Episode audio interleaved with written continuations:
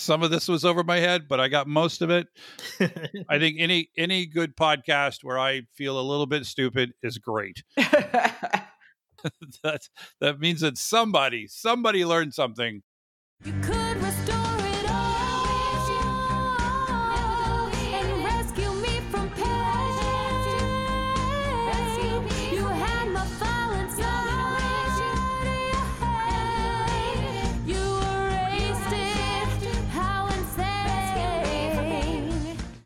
Hi, and welcome to Backup Central's Restore It All podcast. I'm your host, W. Curtis Preston, aka Mr. Backup, and I have with me my hair and Bollywood consultant, Prasanna Malaiyandi. How's it going, Prasanna? I think I'm I'm good, Curtis, but I think you're gonna have to mix it up. I kind of miss the old way you used to introduce me, Persona Malaiyandi. Prasanna, Prasanna, Prasanna, Prasanna, Mali- yeah. Yeah. like that. Uh, or let let's get ready to back up. No, no, we can't. no new Bollywood shows for me since last time we talked, but you just told me in a conversation earlier today. Did you did you say you have caught up on a on a Bollywood series with how many episodes? so it's a Hindi TV show Okay. that my wife got me started on. It's Okay. 722 episodes Holy currently. crap. Um, and it's not done, by the way. It's still continuing to go on, but they had to kind of postpone it because of Yeah, yeah, yeah. the yeah. recording. But they're actually making new shows still. Like I think the cast has like kind of shrunk down. And you can really notice it because like some of the characters are gone. They don't even mention like some of the main characters from before. Wonder if they'll do like like uh they'll do a bewitched, which in you know, in the US that's referred to as when you swap the actor for one of the main characters and don't say anything about it. Oh, they, literally they, have done that from one multiple season times. to the next. Have they done that? Oh, okay. yeah, yeah, okay, yeah. They've already yeah, done that. yeah. It's like, wait, that's Alright. a different person. But Gotcha. yes. Yeah, but okay. there are a lot of Indian TV shows which are like many, many years, and these all are like five days a week. So it's no different than like uh, soap operas here. Let's get to our guest because she's like, "What are they? T- I thought we were going to talk about technology, and we're talking about Bollywood." So we have uh, another guest who I don't know. We see we we seem to keep doing this where we get these these industry veterans where they've been in the industry for for over twenty five years. Or in your case, uh, looks like a, just a little over twenty years, having been at uh, EMC and also at Pivotal, and now uh, she is the CTO for WeaveWorks. Uh, welcome to the podcast, Cornelia Davis. Thank you. Thank you so much for having me. And you're so kind to make me 10 years younger than I am, but I've actually been in the industry for about 30. So I am that wow. old. well, well, that's as much as you put into LinkedIn. How's that? Okay. Okay. So yeah, I need to update that apparently. So we're kind of contemporaries. Uh, Prasanna's he's a youngin, a I'm a little youngin. bit by comparison, uh, but because I started in nine in the industry in '93, um, just after getting out of the Navy, the U.S. Navy. Ah, okay.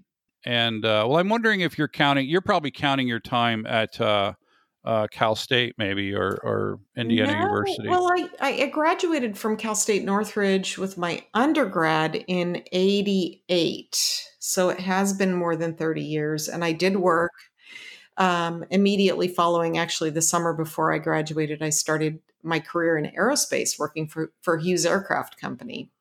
Um, and then I did take a couple more years off of work and went back to graduate school at Indiana University and studied programming languages and theory of computing. Um, but yeah, now I've been doing this for a while.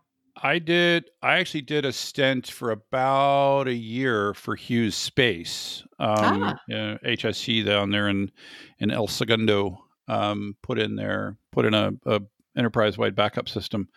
That was a hundred years ago. Um, that, that was fascinating because you know the, it- I love the whole shake and bake uh, thing because you know it, it's a unique world where you where you make uh, you make a very sensitive computing device and then you throw it up in the air and you're not allowed to touch it ever again and it, and it needs to last for 10 or 20 years right uh that's just a very you know making satellites is just uh just a, a very unique um world a different way I- you go about designing things. yeah, and oh, and, and the other thing is that on one side of this device, it will be like you know a thousand degrees, and on the other side, it will be absolute zero, Yep. right? Because depending on which side is facing the sun, right? Um, yeah, I, and and also that like that heat doesn't um, what what's the, I don't know what the proper term like dissipate. Uh, it doesn't uh, heat doesn't dissipate in the same way in pure space that it does uh, in an atmosphere.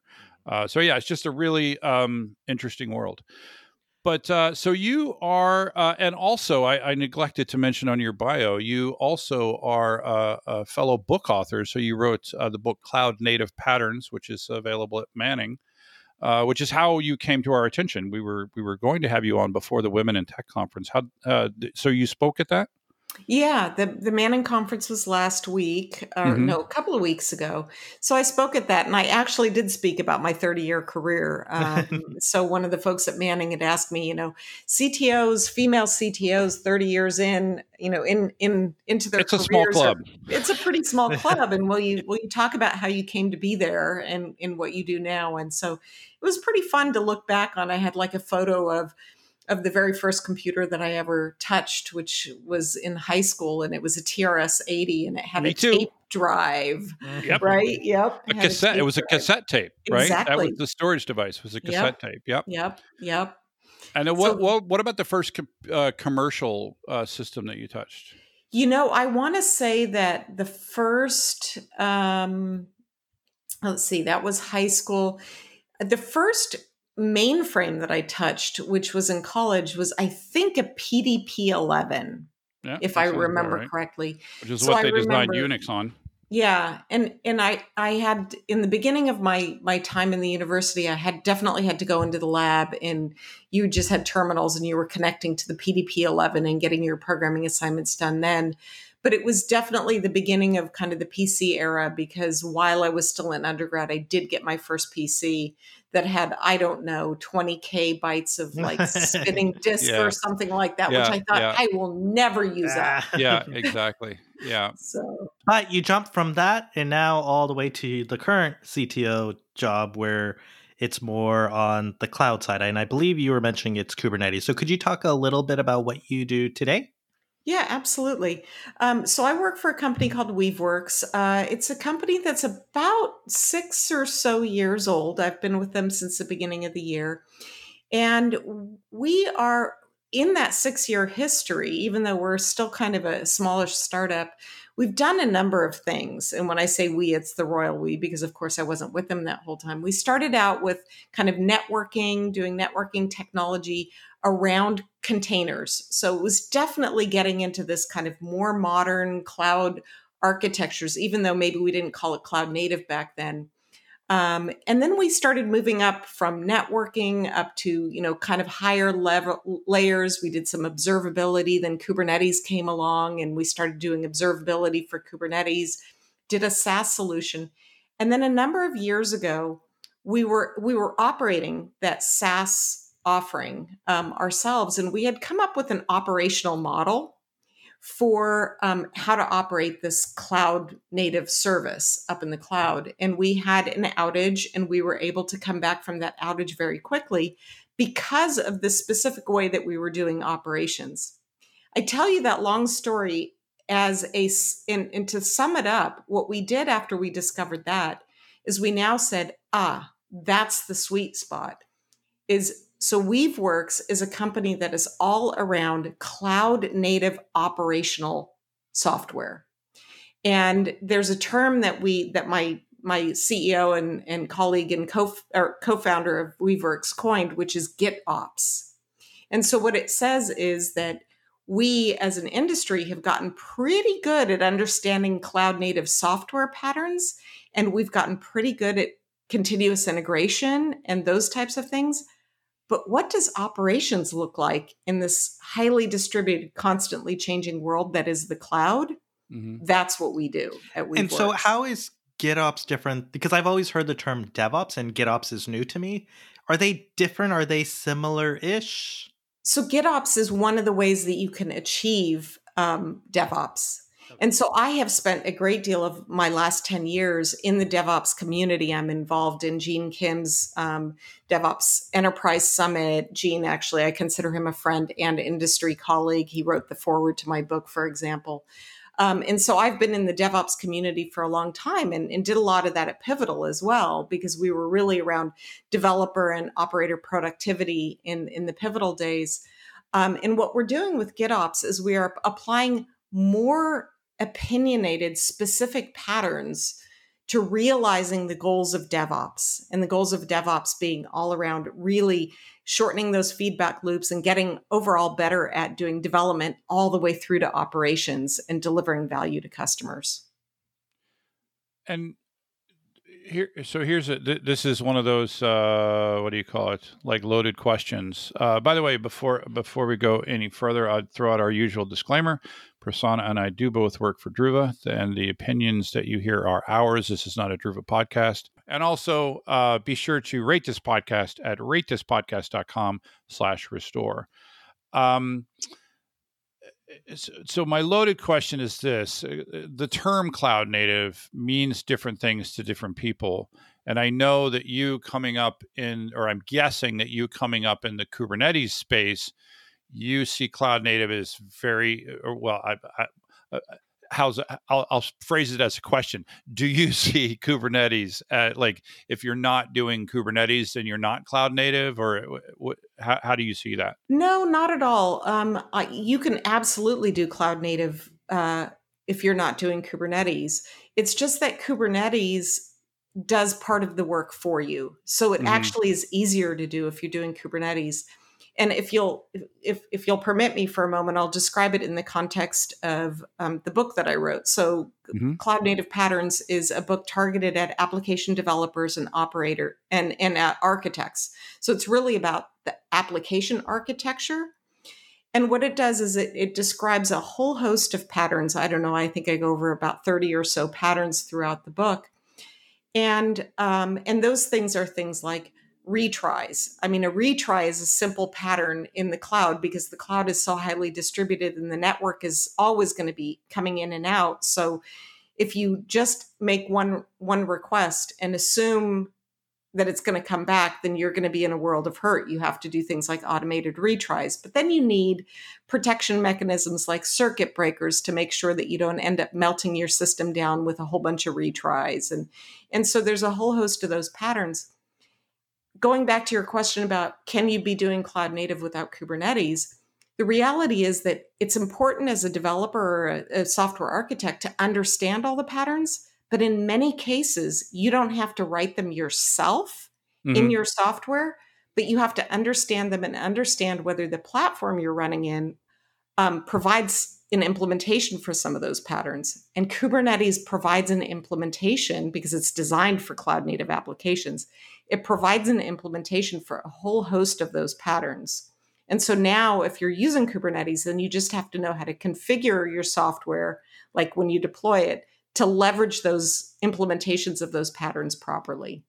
So it's almost as if it's providing right out of the box some of these patterns defined for you so you don't have to go figure out how do I build those and implement those, but they're already sort of out of the box ready for you to go and you could focus on the other value that you're looking to add for your application. Exactly, exactly. So one one concrete example I would give is that Kubernetes can be deployed in such a way that it, it crosses failure domains. So you could have a Kubernetes cluster that crosses a number of different racks. And then you can configure it in such a way that the application developer, they have to understand what it means to have failure domains and what it means to deploy applications across those failure boundaries so that if a rack goes down, your application is still up and running. But they don't necessarily have to implement the, okay, I'm going to put one instance here and one instance there. Kubernetes will say, okay, you want this distributed across the failure domains? Great. I'll take care of that for you. But as an architect, you just have to design your software so that there's multiple instances and that you're not doing sticky sessions and things like that. Yeah, that yeah, that does make sense. Uh, I the reason why I asked that is you know because I'm I'm aware of and again admitted I am not a developer. Uh, I'm you know I've, I've grown up in the the sysadmin side of things and then obviously the very backup centric sysadmin side of things.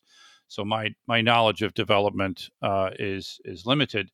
Uh, but when I started looking at like the cloud native foundation, cloud native computing foundation, it seemed very Kubernetes centric, and that it, and that if you weren't doing Kubernetes and containers, then well, then you you didn't fit the definition of that particular foundation. But maybe that's just that world.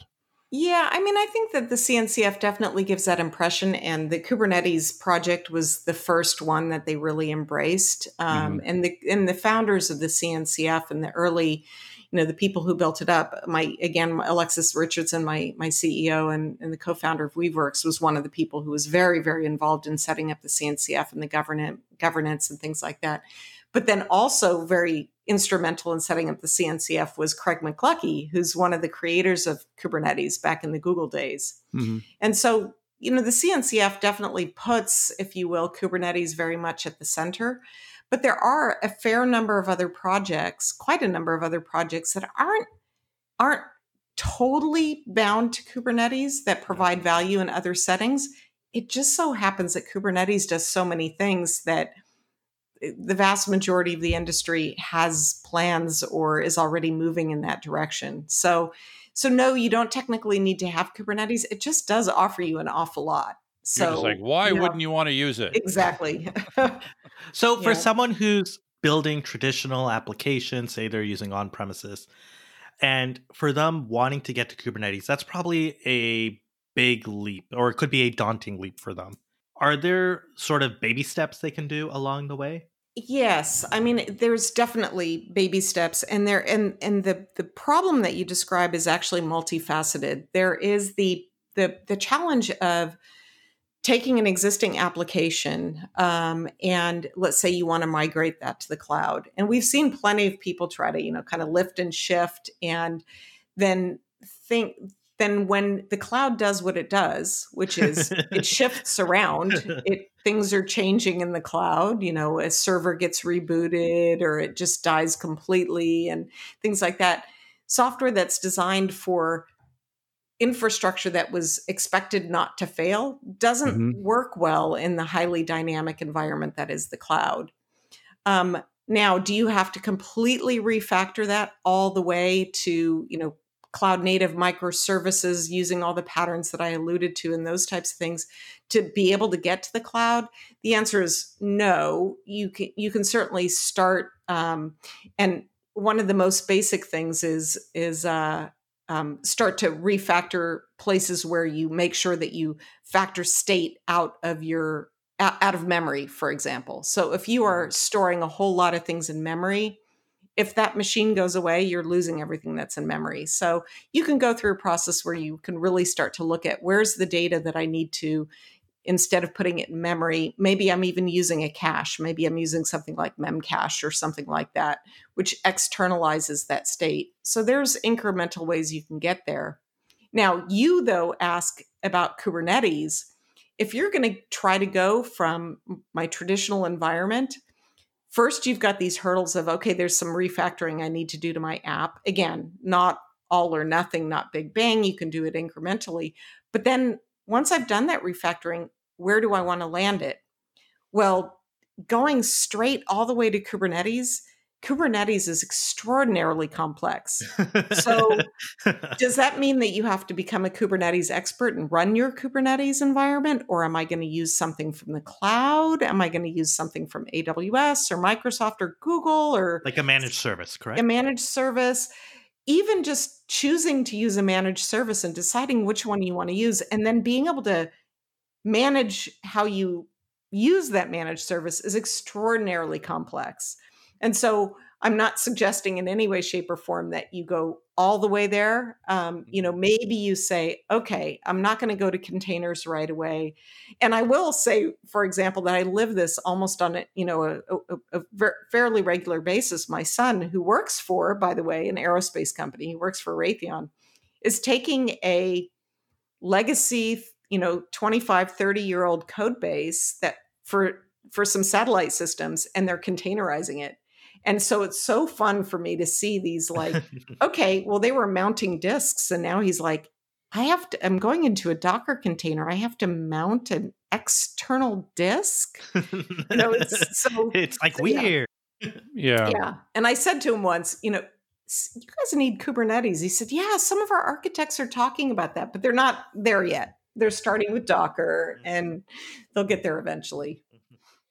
Yeah, interesting. The, the I mean, we we do see this a lot in, in our space where companies that are offering products they want to start offering them as a service, and they have an application that was written, uh, you know, quite up sometimes 30 years ago, right? A, a backup app that was written 20 or 30 years ago that was that was actually originally designed to run on bare metal and has been adapted over time to run in VMs, and then they move it into the cloud and and uh, the challenge I think that they have is that if they do any any refactoring at all, um, short of what what I, what I have seen them do is that they'll they'll create a new GUI, right? Um, you know, create a new interface that sits on top of the old product and gives it a much more modern feel, and that they'll uh, design in the cloud but but if they start refactoring the core application the challenge they then have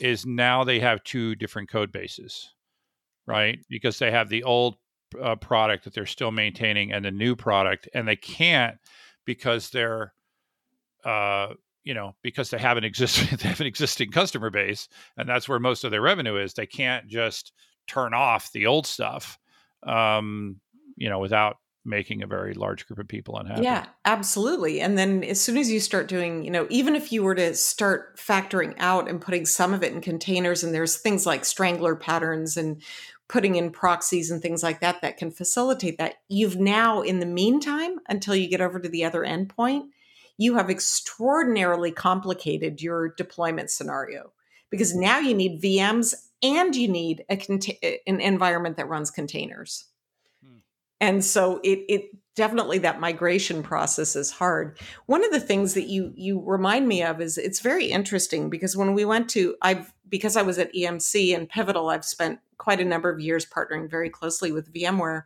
And if you reflect back on back on what vmware did when they went to virtualization their goal really was we're going to create virtualized infrastructure but we're not going to change if you will, the APIs. There are API, sure, there's APIs to get virtual machines. Mhm. But then once you have the virtual machines, our goal is to make those virtual machines look just like your bare metal machines.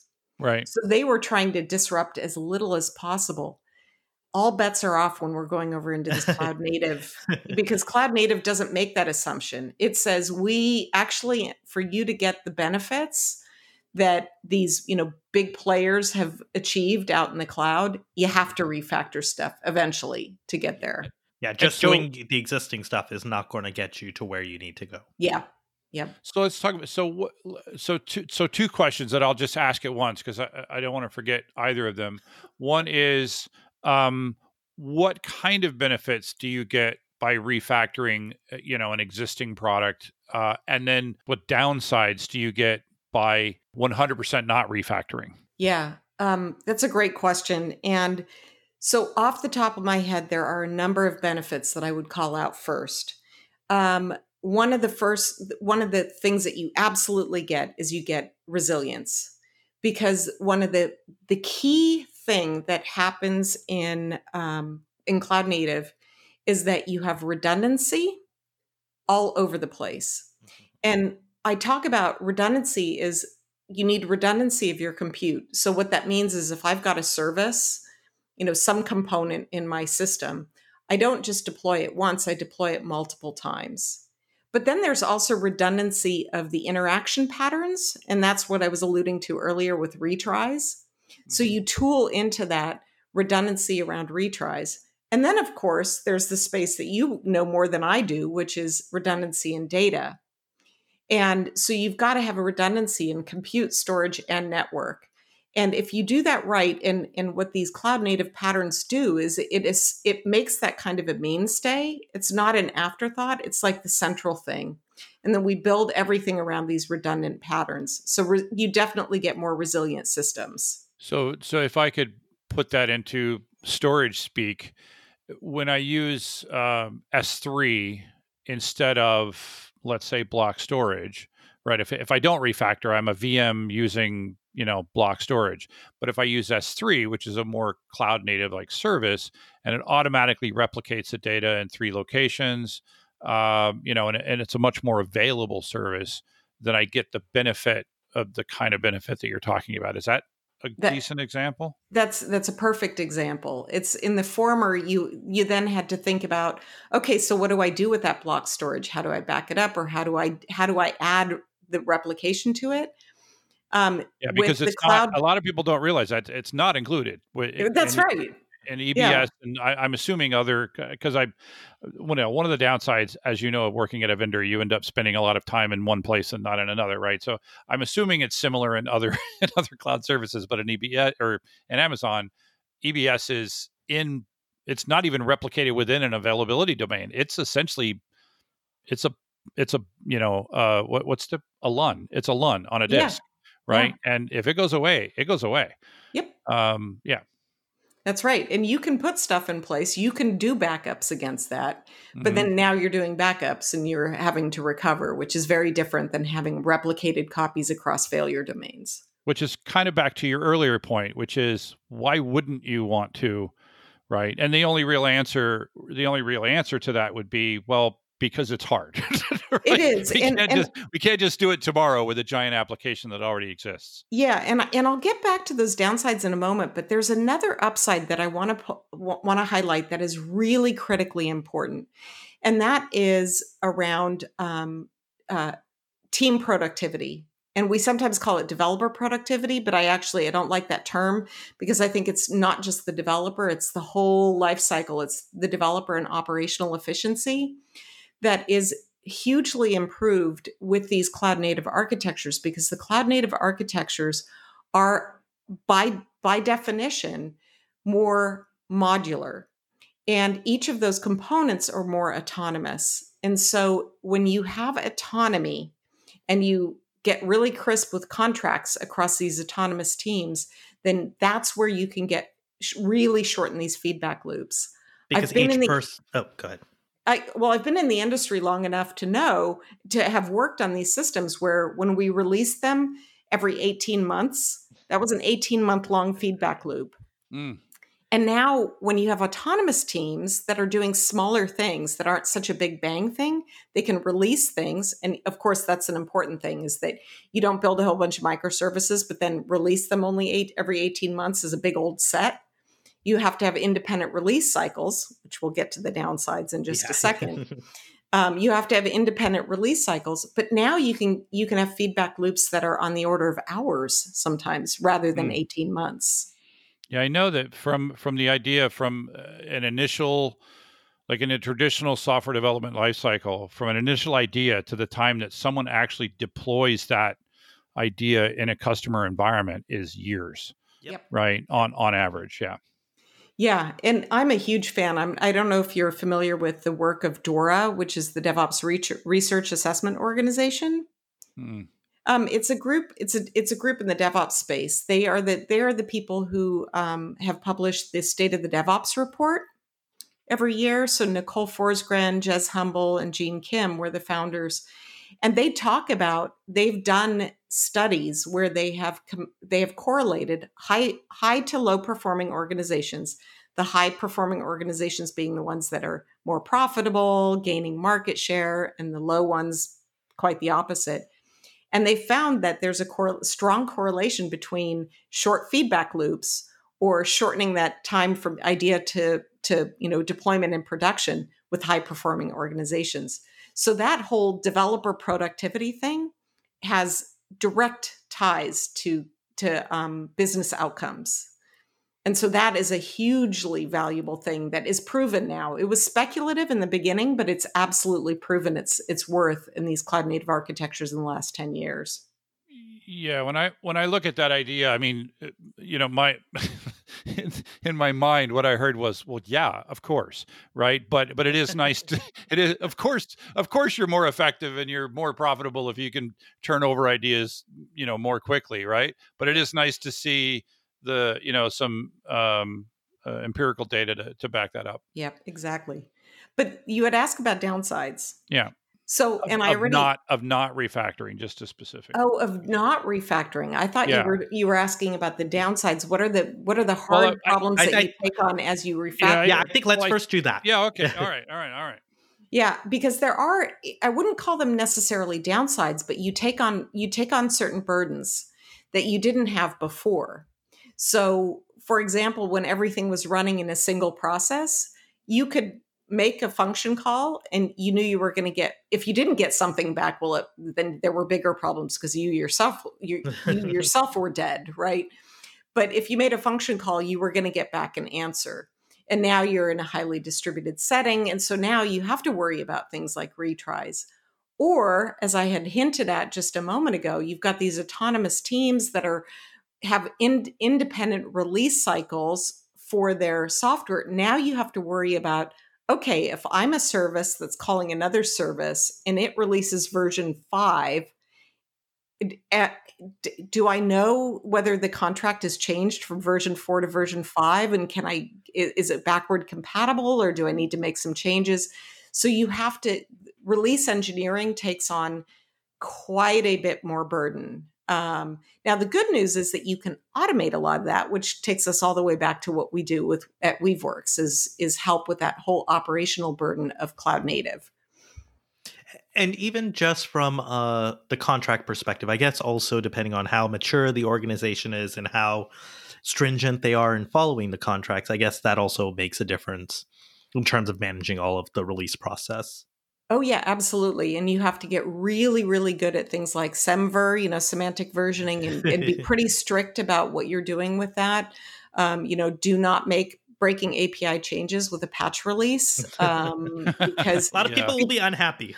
yeah, because a lot of people will be unhappy, and and that's that's one of the that's one of the contracts. And I don't necessarily only mean API, but that's one of the contracts that you have when you work in this highly distributed autonomous sets of autonomous teams is that you have to follow certain rules like don't make breaking API changes in, in patch releases.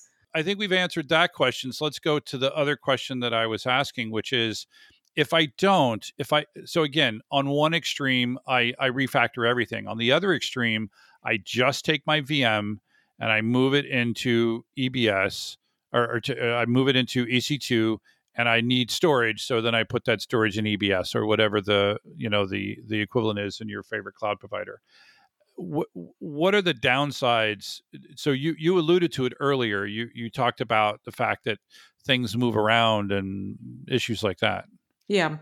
I mean, it really depends on your app, of course. There may be very little downsides. So if you have an application that um, that if if it suffers some downtime, or even if it can have maintenance windows, and there's no problem with having maintenance windows because really no one is using this software between you know 4 a 2 a.m. and 4 a.m um, then you can minimize some of those downtime, that downtime.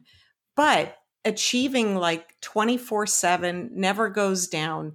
That's where you start to get into the downsides of just trying to lift and shift and because what why is that what uh, uh, oddly enough i i was not even aware of this particular issue that you're talking about Yeah. And so so for example, let's take a piece of software that you've written that is not has not been built with redundancy in mind. right And so you're going to deploy it, you're going to create your VMs, you're going to deploy it on those VMs. And then the Amazon region that that VM is sitting in goes down. Mhm. And Amazon has never promised that their regions will not go down. And in fact, the first four words in my book at the beginning of chapter one are it's not Amazon's fault. And yeah, because and then I went on and I talked about an outage that Amazon had. It was in September of 2015, I think.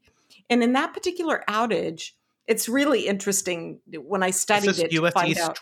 Was that US East one? Uh, it probably was. Um, and if I remember correctly, yes. And um, what's interesting, I mean, I did some research into what caused it. And actually, what caused it was remember when I mentioned retries earlier? Yep. And I said, but when you do retries, you have to be really careful to put protections in place that you don't end up DDoSing yourself with retry storms. That's what Yeah. happened. Well, that That's outage, yeah, exactly. That outage happened because of a retry storm. Um, and so it was super interesting to do the research under the covers of that. But the story that I start off with in the book is that uh, this region went down because of the, this problem that Amazon experienced. And there's all sorts of, as we know, uh, you know, Amazon is still the, the biggest cloud provider out there and has the most, you know, production workloads running on it. And there were all sorts of systems that went down. I, IMDb, Nest, um, a bunch of services went down. And what I talk about in there is that Netflix, who- are very, very famous for running on AWS, kind of shrugged their shoulders and said, Yeah, we had a brief availability blip. And so, the, going back to your question, is that if you had deployed your, if you hadn't refactored and you had deployed into that region, and the region was down for six hours, you were down for probably 10 because once the region came back up, it would take some time for you to reestablish, you know, all of that stuff. And when you say when you say the region goes down, do you mean a given service within a region or just the whole thing? Um, the it can I don't remember if all their services went down. I don't think all of them did, but certainly the EC2, the yeah, I thought it was EC2 down. Right. went down because of a Right. And and what, what was underlying it was um there were- the change the the DDoS thing happened because of a change to RDS. So I think RDS was down as well. Um but maybe not all the other services, but I mean certainly that was- And that was entirely within that region. And by that I mean it, it didn't happen just within an availability zone. It happened. it- correct. okay. That's correct. It took down the whole region. Um, but these this is what I was talking about with different failure domains because on the one hand, you can use availability zones. That's one boundary. That's one failure boundary that you need to know about. And that will help you for a rack going down or, or a rack going down for maintenance or a plug, you know, got pulled, the proverbial proverbial plug. Regions are again, Amazon doesn't just give you one availability zone within a region, they give you access to four. Mhm. They don't give you access to one region, they give you access to whatever number of regions you want. And the reason that Netflix had the big shrug was because they had not only designed their software, but they had designed all of their operational and deployment practices to be able to leverage multiple regions hmm and you take on that burden and the reason that all these other companies hadn't yet was because they well they didn't know how yet they hadn't gotten to it whatever the case may be And, and I think this is also some of the things Netflix does with their Chaos Monkey testing, Yep. right? To make sure can they handle outages of various services in the infrastructure. yep that's right they're constantly breaking things That was Prasanna's nickname in, in college. Chaos, Chaos Monkey. Chaos Monkey. I- think when I asked you the question, you, you immediately went to sort of downsides from an availability and performance perspective. Uh, I the, the downside I I seem to focus on a lot that, that I believe exists, and I don't know if you can speak to this or not, and that is one of cost. That if you go from um, you know running something on a VM in in the data center and you just start running that on a VM that you are now renting 24 by 7 and uh, and you're storing it on EBS which you are renting 24 by 7 uh, that doing it that way is probably going to be more expensive than if you refactored and were able to successfully refactor. Do, do you think that's a valid assumption? yeah i think that's that's a very valid assumption because in general one of the things that you do when you refactor into smaller components is that you can up, up your resource utilization. And the cloud of course has these in offering container services and things like that allows you to make more and more granular the consumption that you have. If mm-hmm. you're just doing vms and you you're going to be charged for that vm whether you're using 10% of it or 90% of it you're going to be charged for that and Right. so the same problems that plagued you in oh my gosh i've got way too much in my data center and it's totally underutilized if you move up into the cloud without thinking about that you're not going to magically get cheaper. And in fact, that's one of those things that in the beginning we thought AWS was going to be cheaper with everything. And other cloud providers. And then we realized, oh no, actually it is more expensive than Yeah, I mean, it's, it's totally cheaper if you're only renting it for like five minutes. right, exactly. um and, and by the way the other thing you know you talked about the, the the vm part the same thing is with storage and this is you know this is our area that if you're going to use block storage versus uh, object storage you're going to pay for what you provision Yep. right you you need to provision a 10 terabyte volume you're going to start paying tomorrow for 10 terabytes not three gigabytes that you put on that 10 terabyte volume that you created Yeah, think about it as you should be consuming or increasing your sizing as you're actually consuming it. So don't go deploy an eight node Kubernetes cluster with 100 terabytes of underlying storage if you're only using, say, half of a node plus 10 gigabytes. Right. Exactly. Exactly. And so by refactoring, what you're able to do is you're able to use these more fine grained consumption models that are available to you in the cloud. and you can pump some of them up and some of them way down That's Right. right. Auto scaling is something that is pretty well understood in many, many respects now. yeah Cornelia, and so you're publishing or you have a book, um, and you do cover some of these patterns as well, right? That people can. Yeah ex- yeah exactly so and and what i often say is that many of the patterns you know i've mentioned retries several times they're not that complicated. It's like okay you you make a request and if you don't hear back in 500 milliseconds then you can make a request again. So the patterns aren't that that difficult. It's i spend just as much content just as much time in the book on the context so really understanding how you use various patterns in combination, what are, you know, what are the benefits that you get from that? So I spend way more time on the why than the patterns themselves. The patterns I cover, um, but I, I, I I'm kind of a first principles person and I like to derive things. And so I guess in some ways I kind of derived all of that through the Mhm. book. It's on Manning.com, but we'll put a link to it in the in the show description. And there will also be a code we have um, through our relationship with Manning. We have a discount code um, to uh, for listeners that would like to buy the book. Or Cornelia, um, I really appreciate you coming on. Uh, Some of this, again, some of this was over my head, but I got most of it. I think any any good podcast where I feel a little bit stupid is great. that that means that somebody somebody learned something. I think Prasanna was probably with you 100%. What do you think Prasanna? Were you you're, was- you're a little closer to the yeah, I, developer a little closer, and just being from the development side, I kind of understand some of these pains. So Yeah, yeah. So uh so thank you so much for coming on. Thank you for having me. It's been a real delight to talk with both of you. And uh thanks to the listener and make sure to subscribe so that you can restore it all.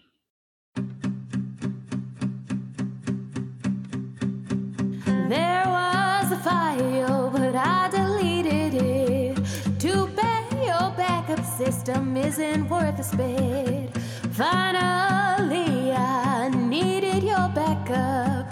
You had a chance to fix it, instead, it's all jacked up. See how I'll write on Facebook about you.